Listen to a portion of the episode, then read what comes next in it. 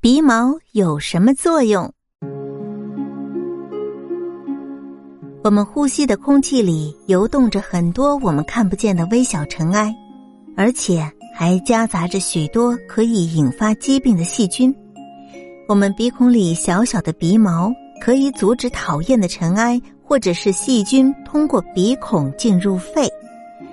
当尘埃或者是细菌兴高采烈的进入鼻子时，就会被坚守在鼻子里的鼻毛阻挡在外。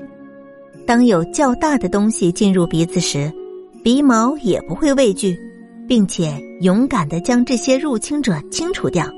这时，我们人类就会不由自主的打起喷嚏。